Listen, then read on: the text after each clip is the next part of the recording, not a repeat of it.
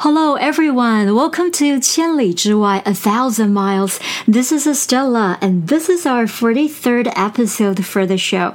千里之外 was originally a quote from Mencius, describing an arrogant person who didn't want anyone to approach him even from a thousand miles away. But our show is to bring everyone from far away to learn Chinese with us.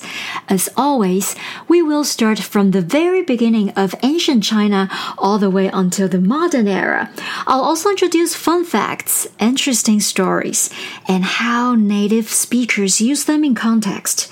The idiom for today is 心血来潮, meaning someone has an impulsive drive to do something that is quite unexpected. The story timeline for today has moved forward past the Yuan to the Ming Dynasty, 1271 to 1368 AD, and it was a time when missionaries came to China to promote their faith.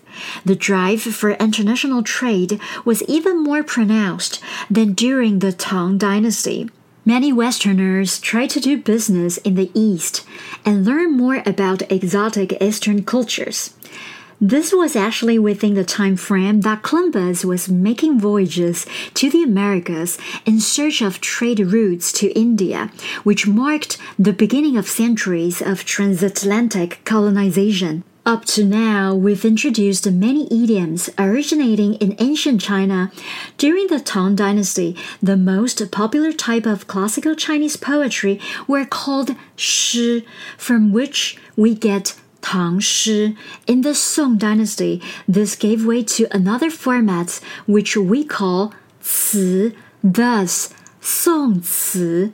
The art form called Qu gained popularity in the Yuan dynasty and was called Yuan Qu. In the previous episode, we talked about a famous Qu. It is a type of classical Chinese that consists of words written in set patterns based upon the tunes of various songs. When accompanied by classical Chinese instruments, Qu can be acted out on the stage. In contrast to the trends of the previous dynasties, novels or 小说 became the dominant literary art form in the Ming and Qing dynasties. So you'll often hear 唐诗、宋词、元曲 and 明清小说. The idiom for today is 心血来潮. It came from a famous novel titled 封神演义. It was a story about Jiang Taigong, King Wu of Zhou, and King Zhou of Shang. It can be traced back all the way to Shang Chao, the Shang Dynasty. If you've forgotten or missed that episode, you can go all the way back to episode 2 for some backstory. Stories are often based on truth, and even when there are historical records, they are sometimes told in different ways or rewritten with embellishments. For example, you can think of many Disney fairy tales, like ones with witches, talking animals, fairy godmothers, or mermaids. These types of fairies or magical creatures are called 神仙 in Chinese, they often have magic, 魔法, or other mystical powers and do things beyond the norm. So, in this particular novel, there was a Shen Xian who, like a fairy godfather, he suddenly appeared out of nowhere and used his magic to help a general named Huang Fei Hu and his family to escape from being massacred. Thus, Xin Xue Lai Chao has the meaning of something coming out of nowhere or someone having an impulsive desire to do something.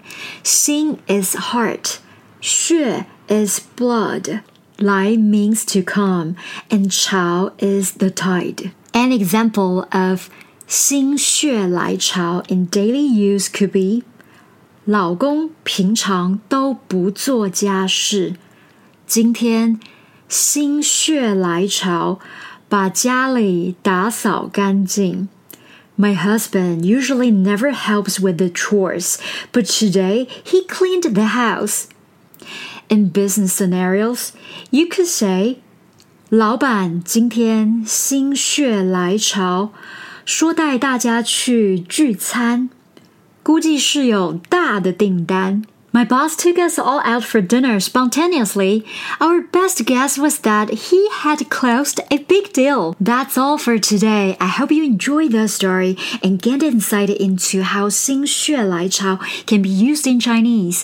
The content was from legit references and scripted by Mandarin X 中文课. Follow us on Facebook and Instagram for more Chinese learning. See you next time.